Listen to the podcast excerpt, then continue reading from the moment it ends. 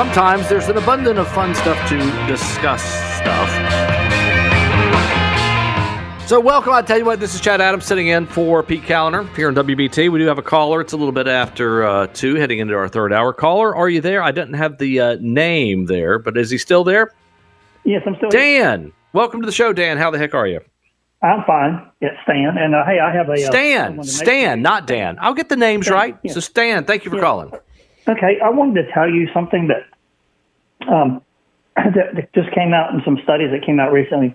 This is Washington Post reports. Vaccinated people who never had COVID were at least three times as likely to be infected as unvaccinated people with prior infections. And they had a Lancet study, and this just came out.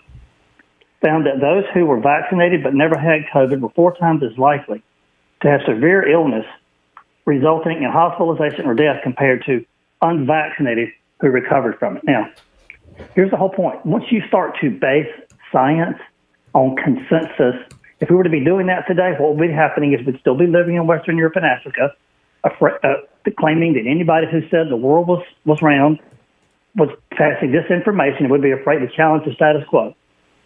That's what happens when you allow bureaucrats to control science.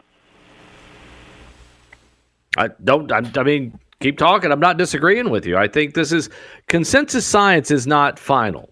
It, it hasn't been. Not. It never is. It's, it's it's an evolving, science evolves, continues to be tested. And, and science that's unafraid of being tested is true science, because you'll know it stands up. You'll find this In the in the cult of climate, uh, you know, you find it. They don't like to have debates. It's, it's settled. It's settled. There's a consensus. It's settled. Go on, move on. We want to set the global thermostat. And it was the same thing we saw exaggerated with COVID. There was no ability to push back when people were seeing things. Doctors were not allowed to discuss things. There were doctors all over the country saying, hey, we don't think this is good advice for kids. We don't think this has been tested enough.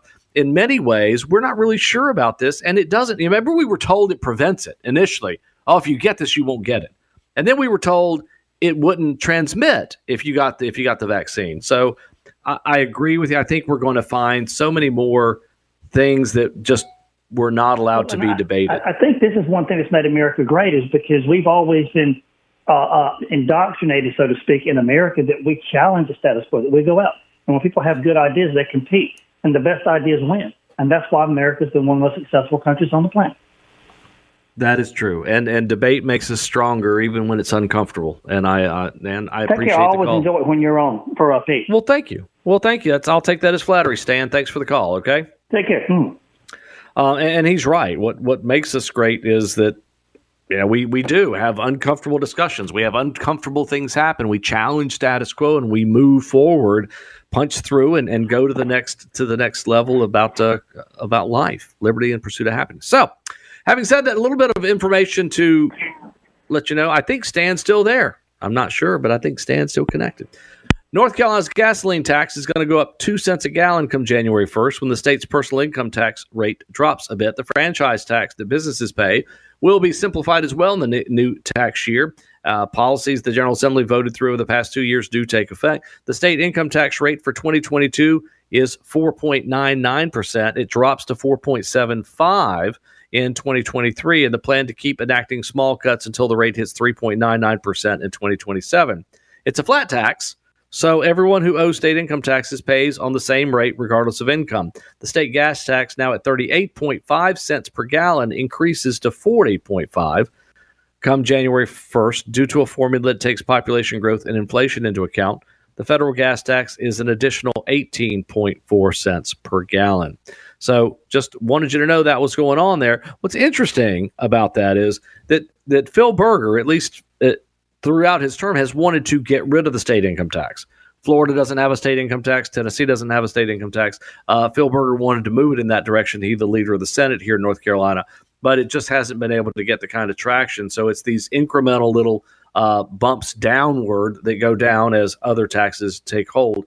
Now, what's going to be interesting is the I don't know how the state's going to deal with the state gas tax issue, because that's the taxes that take care of roads, and as more and more cars that are already taxpayer subsidized get into the market, those aren't paying those gas taxes. So that's why a lot of people want to start putting G P S trackers in your car and track how many miles you move on the road. If you ever wanted a more big brother policy, I'd challenge you to find one, because that's one that is being seriously considered by many, to just track the exact number of miles you drive on the road and track you accordingly. Now, the trade-off in theory would be that you would pay less in gas taxes, but I don't know how that works.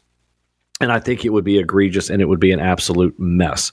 Um, uh, I do want to address this. I, I got invited to speak tonight on an online uh, uh, an online discussion about the one point seven trillion dollars uh, omnibus spending bill. It's it's a disaster, and they're shoving it through because they know that they won't have the votes to get it through after uh, after the new Congress takes over. One point seven trillion dollars. Uh, so what? A national debt of thirty-one point four trillion dollars. So let's go through that a little bit. The New York Post has a column on it that I think it it it's just shocking. It just it just shows you they don't that they don't care. Nobody is serious, or at least there's not enough people that are serious to make a difference yet. Congress concluded last week the annual shenanigans with the funding of the government, and while the body's refusal to get the omnibus done before the fifty-ninth minute of the eleventh hour is grounds for criticism, it's shirking and dodging. It's only a tiny part of the problem, which is now utterly irresponsible D C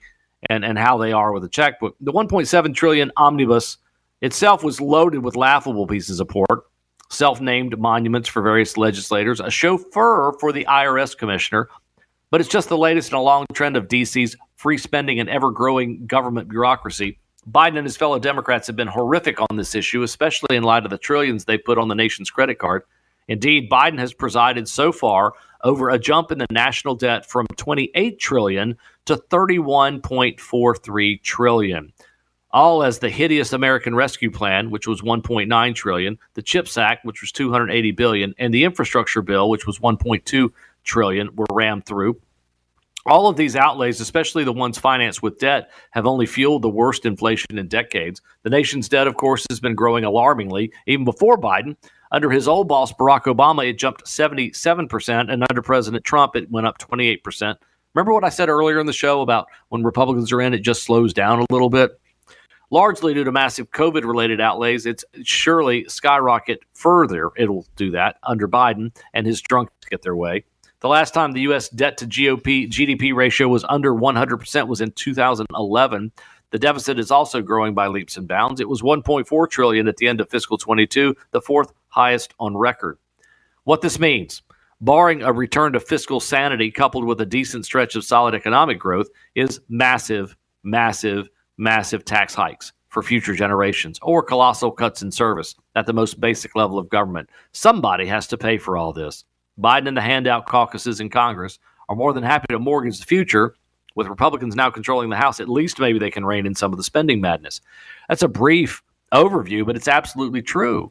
It's not free, and the debt on this continues to grow. I mean, the amazing U S debt to G D P ratio being over one hundred percent Is, is is staggering, but acting like it's just free is is is absolutely maddening. Um, you know, we, we come out of it's just it's frustrating. You, you there are people that do have common sense on this. There are people that want to make a difference on it. They just don't get enough votes because at, at a certain point, and I wish I could remember the historical context. I, I remember it may have been Alexander Titler, uh, Alexander Titler who wrote that, you know, a republic can only survive until the folks realize that they can vote themselves stuff out of the public treasury. After that, it's just a slow or rapid descent into bondage once again. And I'm paraphrasing, but that's the gist of what he said. You, you move through this, and all the world's great societies have gone through this, where they have freedom, they go from bondage to freedom and then back to bondage again. But they do it to themselves, because at a certain point when, when the American public's voting for itself to get things out of the bank, out of the, well, not the bank, out of our printing presses, th- it just doesn't work. It just becomes an escalator down, a down escalator into the depths of, of, a, of the destruction of the country. You just can't continue to borrow this kind of money. And, and whenever anyone says anything, what's the first thing Democrats or a Republican ever says? Hey, we need to look at this. And specifically, we need to look at Medicaid, Medicare, and Social Security. You cannot touch those or you will be ripped to shreds. These things are not balanced. These things are not sustainable. There is no way. And the more people you add to it and the fewer people you have paying into it, the worse it's going to be. And it's just horrific. It was never indexed to age. It never was. Social Security should have been indexed. We should be getting Social Security in our eighties. But if you say that now, you're you're crazy. You're trying to take my Social Security away. What if you let younger generations opt out of it? You can't because it's a Ponzi scheme. Welcome back, folks. This beautiful, beautiful day. And see, I'm here all week, so every day will get more beautiful. It will be just gorgeous by the time the unfortunate reality of Carolina basketball hits. I'm kidding. I know you a lot of Tar Heel fans out there. But nonetheless, there'll be a, a U N C game this Wednesday, uh, Friday. But I will be here for the duration on this beautiful weather as we get closer to a warm and robust weekend heading into the first weekend, I guess, to the last day and the first day of the next year. Last day of this year, first day of next year. So appreciate you joining us. You want to get in on the conversation? Feel free to do so. seven oh four, five seven oh, eleven ten here at News Talk eleven ten, ninety-nine point three W B T. Also want to remind folks that uh, W B T does welcome the Light the Nights Festival, where you can make merry memories at Truist Field now through January sixth. There's an ice skating rink, snow tubing hill, plus enjoy light shows, live entertainment, holiday treats, Christmas trees, shopping, Santa, and more. Brought to you in part by Piedmont Natural Gas. Share the warmth. So you want to get out and enjoy the snow tubing hill, a little bit better weather? Well, you've got all this week through the sixth of January to do so. So definitely check it out and have some fun. And we want you to do that as well. Uh, I didn't know where which direction to go here. That that one point seven trillion really does rattle my cage a lot. And it's weird because it doesn't do it. It's not like somebody sent you a bill. You know, I, I used to have people call my show regularly and say, you know, so what? So what? It goes to thirty trillion. So what? It goes to sixty, eighty, one hundred trillion. I don't know when. I can't tell you when it will be a problem. But there you be, but you can't have it just doesn't go on. There comes a point where someone in D C is going to have to – it's like uh, – what was that show, Musical Chairs, when you were a kid? When the music stops playing and there's not a chair, you and I are going to be the ones going, what the hell just happened? What the heck just happened? I wanted uh, – you know, as we've been talking about the economy, we've been talking about government regulation, talking about, you know, the way government spends stuff. John Tamny, and I've known John for several years. He's got a great piece over at Real Clear Markets. And – I don't always agree with John, but I, I think b- more often than not, he's spot on from an economic standpoint. And he's talking about the way in which we look at inflation and the way in which in- inflation uh, affects you and the, the correct discussion about inflation. And, and, and he mixes in a couple of things about working through here. He said there's a quip about Whole Foods that it's actually called Whole Paycheck. Get it? Not terribly witty, but arguably indicative of, of remarkable progress. At an age of staggering abundance, consumers can be choosy about what they buy. The proliferation of Whole Foods across the U S and or, indeed around the world signals a growing desire for better quality groceries and the means to pay for them. In other words, Americans very willingly pay a lot more for breads, meats, and vegetables offered at high-end concepts like Whole Foods. And it's not just food items. A shopper can find fancier beer, champagne, and wine at some of the stores, along with sunscreens. Babo Botanicals, check it out, sells for sixteen dollars. sixteen dollars for sunscreen is very telling, but not in the way that readers might think. For the purpose of this, the question that emerges from expensive groceries and nosebleed sunscreen is whether those relatively high-cost at grocery chain where more and more Americans shop is indicative of inflation. Aren't rising prices inflation? Well, actually, no. To say they are inflation is like saying suntans cause the sun to shine. Causation is plainly reversed. At best, higher prices are a consequence of inflation, not a driver. With Whole Foods and its relatively higher prices, it's important to stress that there's no inflation to speak of. Instead, Whole Foods' great success is a sign of beautiful economic progress. With disposable income on the rise thanks to endless productivity advances born of a growing and very global division of labor, American income and income around the world continues to increase. As the latter increases, our preferences for high-end items increases as well. Importantly, still not inflation. A rising price, by definition, signals a falling price elsewhere. If Babo sunscreen costs sixteen dollars where Coppertone, Coppertone used to sell for a buck or two, it's evident that our preference for higher-priced sunscreen reduces the dollars we have for other goods and services. What some refer to as price level is naturally flat all on its own. Indeed, while sunscreens and other items like Gillette razors and haircuts can sometimes set us back a lot more than they did, it's worth pointing out that mobile phones are much cheaper than they used to be. The original Motorola mobile phone in nineteen eighty-three that only placed very expensive phone calls set the buyer back about four thousand dollars, actually thirty-nine ninety-nine. The first I B M mainframe computer in the sixties cost over a million, and then Andy Kessler reported years ago in the Wall Street Journal that the first computer laser printer was around seventeen thousand dollars. Nowadays, exponentially more capable mobile phones, computers, and printers can be had for a fraction of what they used to cost. Is the above evidence of deflation? Certainly not. Just as rising prices by definition signal falling prices elsewhere, so do falling prices signal rising prices elsewhere. Declining prices quite simply introduce new wants for buyers, or in the case of Whole Foods, falling prices on other goods and services render the typical buyer more willing to pay more for higher quality and healthier groceries at Whole Foods. That's not a knock on Whole Foods, it's a sign of progress. Whole Foods would never have succeeded in nineteen fifty, but it thrives in the twenty twenties. Looking into the future, readers can rest assured that consumers in the future will be buying more and more food, beauty, transportation items than they usually have.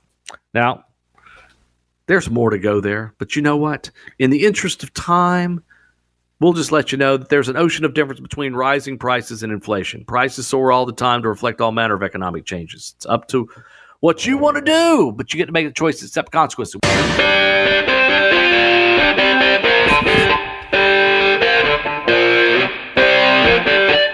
see, Bernie doesn't know this, but in my first, like, five months in radio, I loved that intro at six o'clock in the morning to kick things off.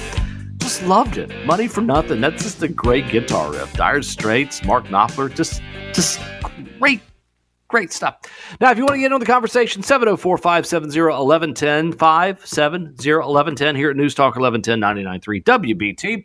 Chad Adams sitting in for Pete Callender. Always an honor, pleasure, thrill, ride. Absolutely me, live, thriving, surviving here with you, being a part of what we're doing here.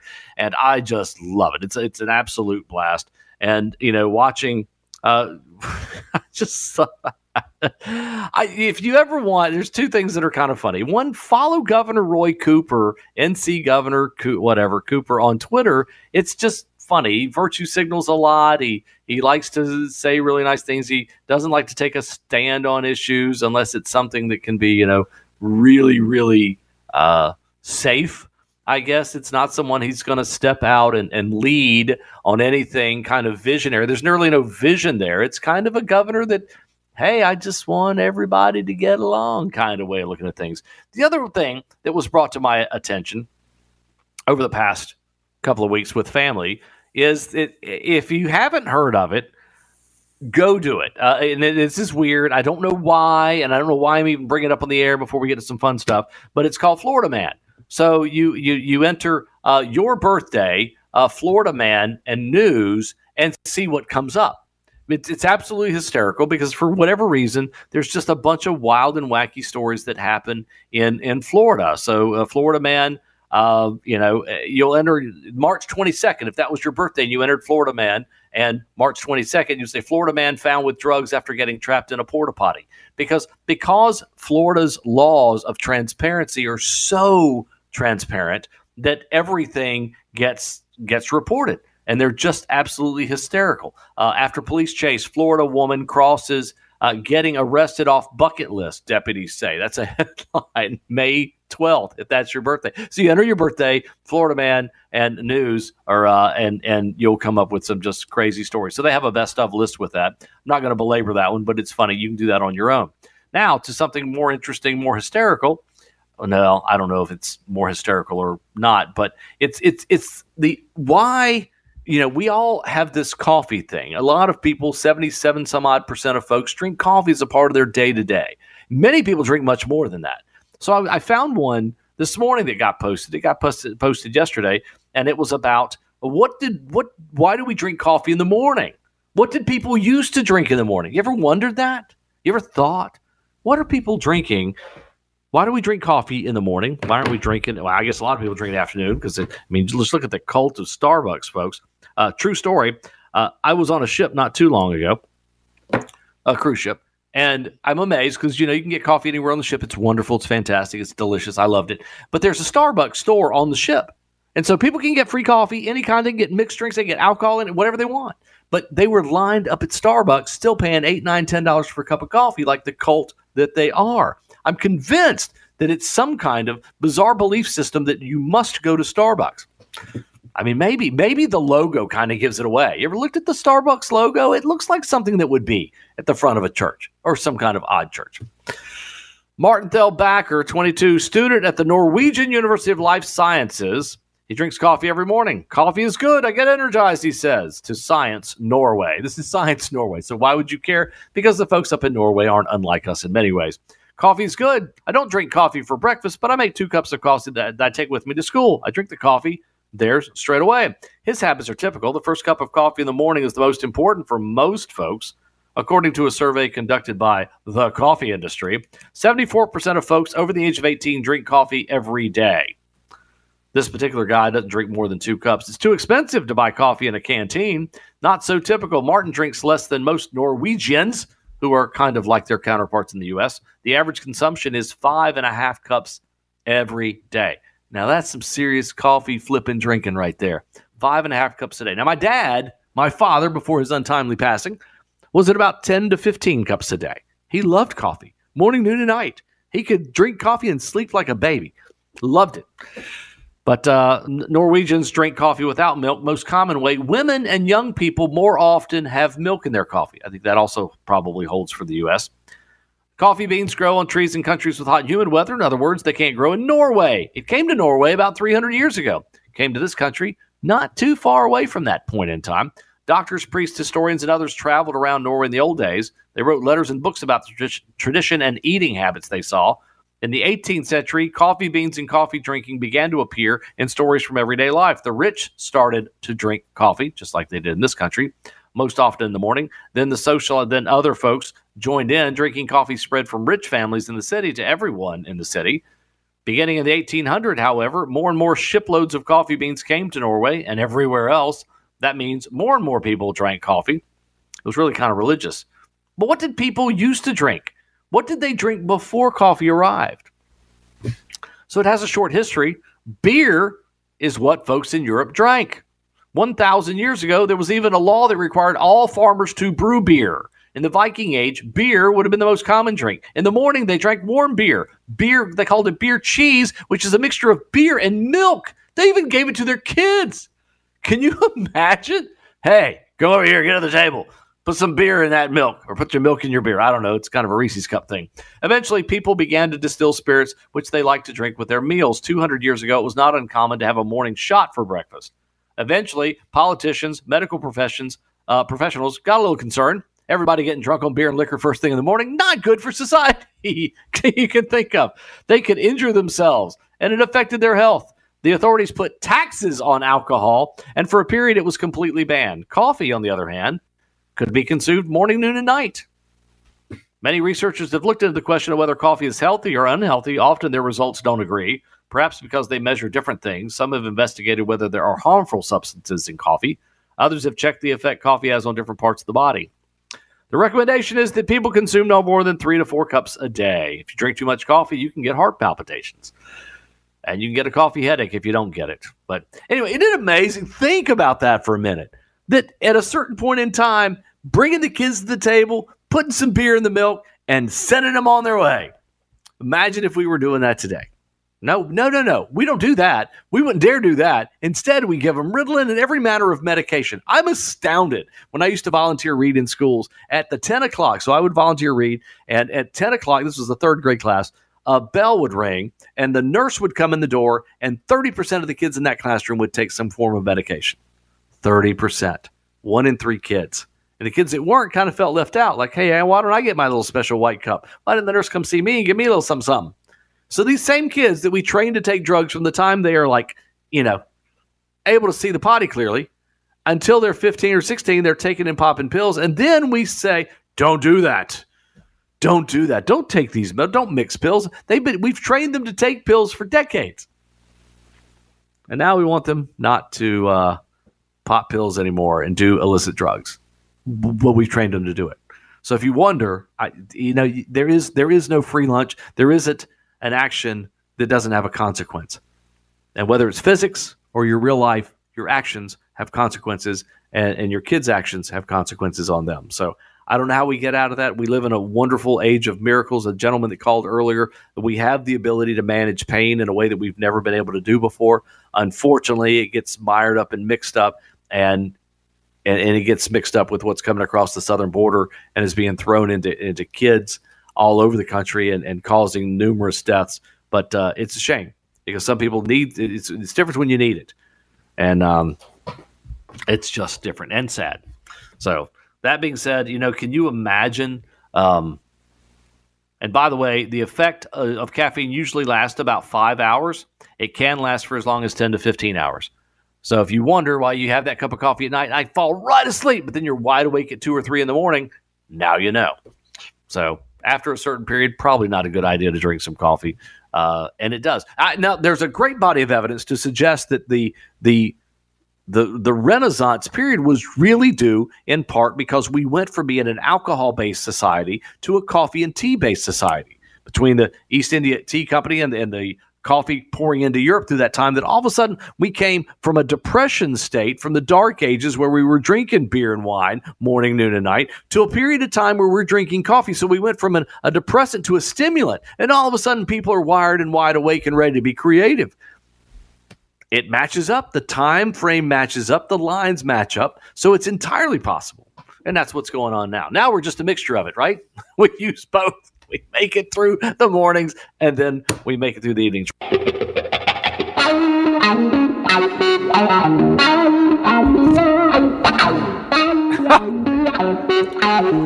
Chad Adams here, sitting in for Pete Kaliner.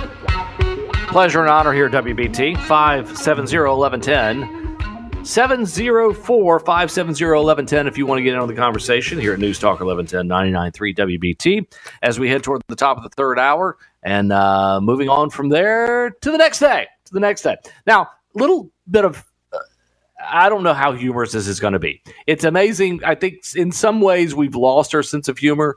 And and we, we love to replace that with righteous indignation. I was telling someone the other day, you know, you you certainly uh, have a right to be protected from harm, and, and that's something that you have. But you don't have the right to be protected from being offended. I'm sorry, they're not the same. You get offended. Sorry, it happens. But this is, it, when it's happening now, there's there's this heightened sense of awareness about what's going on with our media platforms. And so they've dished out an awful lot the past couple of years, and now it's starting to blow back on them a little bit, and and Google finds itself in a very, very awkward place. As of the first hour of this show, if you entered the word Jew on a Google search, it, it returned something quite astonishing. A search for the word Jew on Google Tuesday, today, temporarily had uh, had the engine telling users that that word is an offensive verb. Uh, the top definition that appeared in the search results up until one p.m. described the word Jew as to bargain with someone in a miserly or petty way, with the origin being in reference to old stereotypes associating Jewish people with trading and money lending. Farther down was the noun definition of Jew, which to Google described as a member of the people and cultural community whose traditional religion is Judaism and who trace their origins through the Hebrew people. Uh, back to Abraham. But it was there. You can, they got a screen capture of it. When asked by Fox News Digital about the matter, Google flagged a tweet by Danny Sullivan, its public liaison for Search, that's with a capital S, uh, giving expl- explanation. Our apologies. Google licensed this, this convoluted. I don't even know if you can understand this. I don't. It's no. It's nothing against you who are listening. It's just the definition that was given. We only display offensive de- – here it is. Google licenses definitions from third-party dictionary experts. Did you know that? We only display offensive definitions by default if they are the main meaning of a term. As this is not the case here, we have blocked this and passed along feedback to the partner for further review. In other words, we didn't do it. Nobody saw us do it. We didn't do it. We just did. We put it out there, but it wasn't us. It was someone else. We're going to tell them that they screwed up, but I know it was on our platform. In a page on Google's support website, it says, quote, dictionary boxes show definitions from third-party expert sources and might include relevant images, pronunciations, translations, and other uh, snore. Under a section that reads, where info in dictionary boxes comes from, Google says it doesn't create, write, or modify definitions, and that dictionary results don't reflect the opinions of Google. Then they go on to say, we license definitions which include examples, similar and opposite words and origins from third-party experts. They, they just they falling over themselves time and again. Our partners label these terms as vulgar, derogatory, or otherwise offensive to provide context. We only display an offensive definition by default when it's the main meaning of the term. So in there, the main meaning of the term was labeled offensive. Around one p.m. it changed. When one enters Jew into the Google search engine, a grotesque anti-Semitic trope comes up. This is unacceptable, wrote Stop Anti-Semitism, which describes itself as the leading nonpartisan American-based organization fighting it. A lot of people couldn't believe it, so they started Googling it. So here's the ironic part of this. So as that happened, more and more people saying, hey, you're not going to believe this. Go go enter the word Jew in Google and see what comes up. So more and more people did it. So it went from, you know, okay, maybe someone screwed up to it got reinforced because so many people were looking at the bad term that they reinforced the bad definition, which made it the top definition that people could find. Such is the world we live in now, where, you know, we are the United States of the offended. We're looking for reasons to get offended. That one is just an egregious one on Google. But I love how their first response is, it wasn't us. It wasn't us. It was someone else. It's a third party. We didn't come up with that definition. However, if you wrote something about COVID, they would instantly flag you. They would flag you. If you put something that was disagreeing with the conventional wisdom on COVID, that wasn't necessarily, if yours was factual and theirs wasn't, it would have been flagged. Could have been flagged. Might have been flagged. Such is the nature of what happens in social media today. Now, the other big story, especially for the political lefties out there, and it is rather bizarre, according to the New York Times, so this is a, uh, a guy named George Santos. He won, he's a Republican that won a seat in New York. A Republican from New York recently elected to Congress.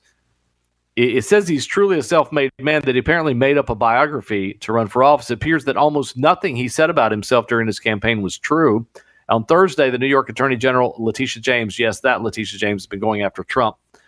She hates Republicans, uh, announced that her office is looking into a number of issues regarding Santos and his candidacy. But perhaps the most alarming thought is that such an apparent fraud was able to win a congressional seat because local newsrooms have either been shut down entirely or decimated by consolidation and layoffs.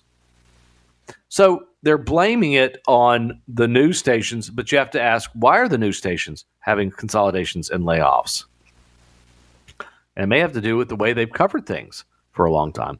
He was elected in November to represent New York's third congressional district, located uh, primarily on Long Island, but he didn't work where he claimed he had worked. He didn't go to school where he claimed he went to school, uh, and he reportedly confessed to committing fraud in Brazil, but those charges remain unadjudicated because he left the country.